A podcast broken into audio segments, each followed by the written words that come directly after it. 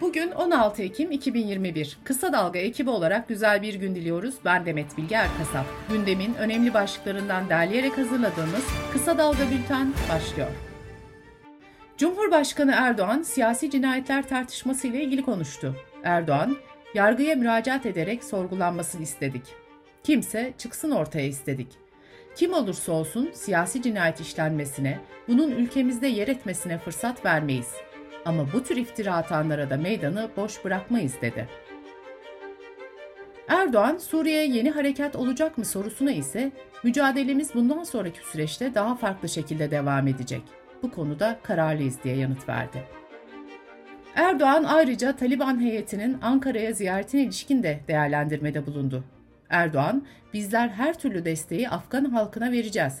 Yeter ki yönetim uluslararası ilişkilerde Afgan halkının haklarını korumada adil bir yaklaşım içinde olsun diye konuştu.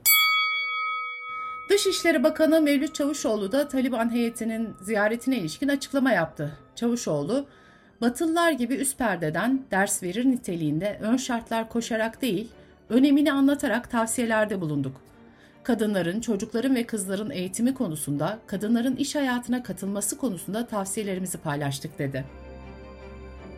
Deva Partisi Genel Başkanı Ali Babacan da iktidarın Afganistan politikasını eleştirdi. Babacan, senin düşmanın mı yoksa meşruiyet kazandırmak istediğin dostun mu? Bunu açıkla, ondan sonra dış politikanı oluştur diye konuştu. HDP eş genel başkanı Mithat Sancar, ittifak kurdukları bölge partilerinin temsilcileriyle Diyarbakır'da bir araya geldi. Sancar, en geniş barış ve demokrasi ittifakını kurmak amacındayız. Bizim burada zaten bir ittifakımız var. 2019 yerel seçimlerinden beri çalışmalarını yürüten bir ittifak bu dedi.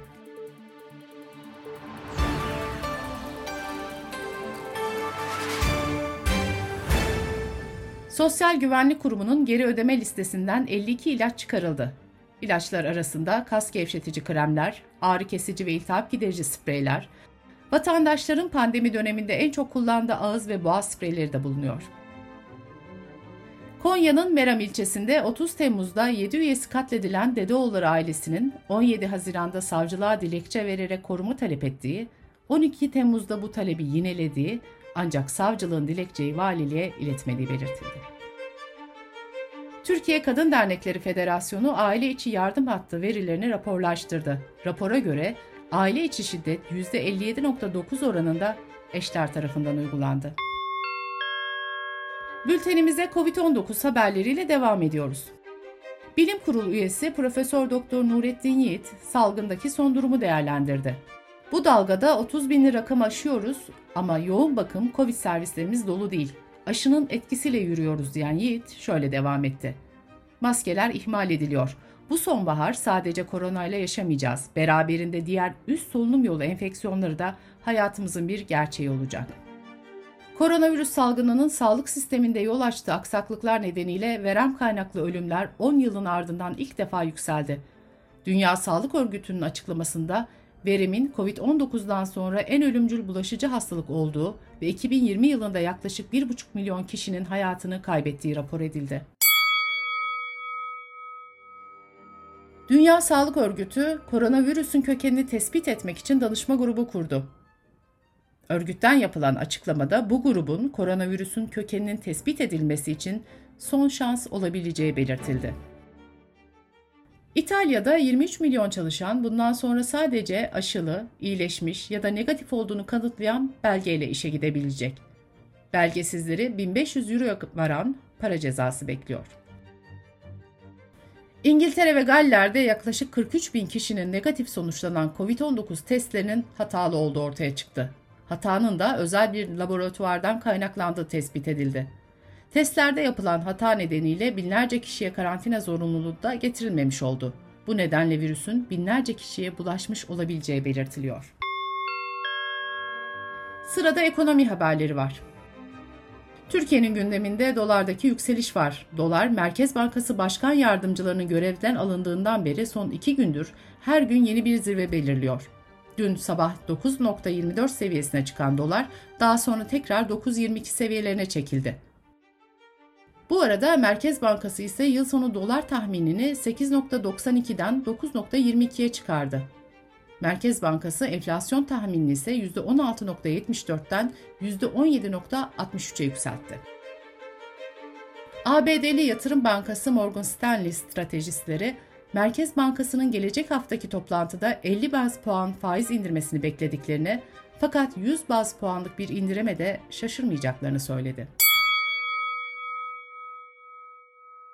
Hazine ve Maliye Bakanlığı verilerine göre merkezi yönetim bütçesinde Eylül'de 23.6 milyar lira açık oldu.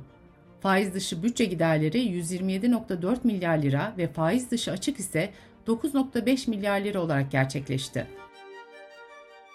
Meclis Genel Kurulu'nda kabul edilen vergi usul kanunu ile bazı kanunlarda değişiklik yapılmasına dair kanun teklifiyle Cumhurbaşkanı'nın sigaradan alınan asgari maktu vergi ile otomobillerden alınan özel tüketim vergisini arttırma yetkisi genişletildi. Buna göre Cumhurbaşkanı söz konusu vergileri 3 katına kadar arttırmaya yetkili oldu. Vergi usul kanununda değişiklik öngören yasa teklifi Meclis Genel Kurulu'nda kabul edildi. 850 bin civarında küçük esnafın yıllık beyanname vermemeleri sağlanacak. Kanun teklifi fiziki ortamdan bağımsız elektronik ortamda vergi dairesi kurulabilmesini öngörüyor. Tarım sektörü ve çiftçilerin desteklenmesi için kamu kurum ve kuruluşları tarafından yapılan destekleme ödemeleri gelir vergisinden muaf tutulacak. Enerji ve Tabi Kaynaklar Bakanı Fatih Dönmez, Azerbaycan ile 2024 sonuna kadar geçerli olmak üzere toplam 11 milyar metreküplük doğal gaz alımı için anlaşma imzalandığını açıkladı. Bakan Dönmez ayrıca Türkiye petrolleri ile BOTAŞ'ın satılmasının söz konusu olmadığını belirtti. Cumhurbaşkanı Yardımcısı Fuat Oktay, 2022 yılı bütçesinde eğitime ayrılan payın %35 artışla 11.3 milyar liradan 15.2 milyar liraya çıkarıldığını aktardı. Ülkenin dört bir yanından gelecek işçiler 24 Ekim Pazar günü işçi emekçi mitinginde buluşacak. Miting saat 15'te Kartal Meydanı'nda düzenlenecek. Dış politika ve dünyadan gelişmelerle devam ediyoruz. Reuters'ın haberine göre Paris İklim Anlaşması'nda belirlenen temiz enerji hedeflerini hayata geçirmesine yardımcı olmak için Türkiye'ye 3 milyar 100 milyon euroluk fon verilmesi gündemde. İngiltere merkezli ajans bu ay içinde bir mutabakat zaptı imzalanmasına çalışıldığını duyurdu. Planın ayrıntılarını bilen kaynaklara dayandırılan haberde fonun Dünya Bankası, Fransa ve Almanya tarafından finanse edileceği belirtildi. Afganistan'ın Kandahar kentinde Şii nüfusa ait bir camiye bombalı saldırı düzenlendiği ve 32 kişinin hayatını kaybettiği bildirildi. Doğu Avrupa ülkesi Moldova'nın parlamentosu resmi adı Kadına Yönelik Şiddet ve Aile İçi Şiddetin Önlenmesi ve Bunlarla Mücadeleye dair Avrupa Konseyi Sözleşmesi olan İstanbul Sözleşmesi'ni onayladı. Moldova bu vesileyle İstanbul Sözleşmesi'ni onaylayan 35. Avrupa ülkesi oldu. İstanbul Sözleşmesi'nin ilk imzacısı olan Türkiye, aylarca süren tepkilere rağmen kadına yönelik şiddeti önlemeyi amaçlayan sözleşmeden 1 Temmuz'da resmi olarak ayrılmıştı. Norveç'in başkenti Oslo'da 5 kişiyi okla öldüren şüphelinin ruh sağlığı konusundaki endişeler nedeniyle bir devlet hastanesine kaldırıldığı belirtildi. Bültenimizi kısa dalgadan bir öneriyle bitiriyoruz.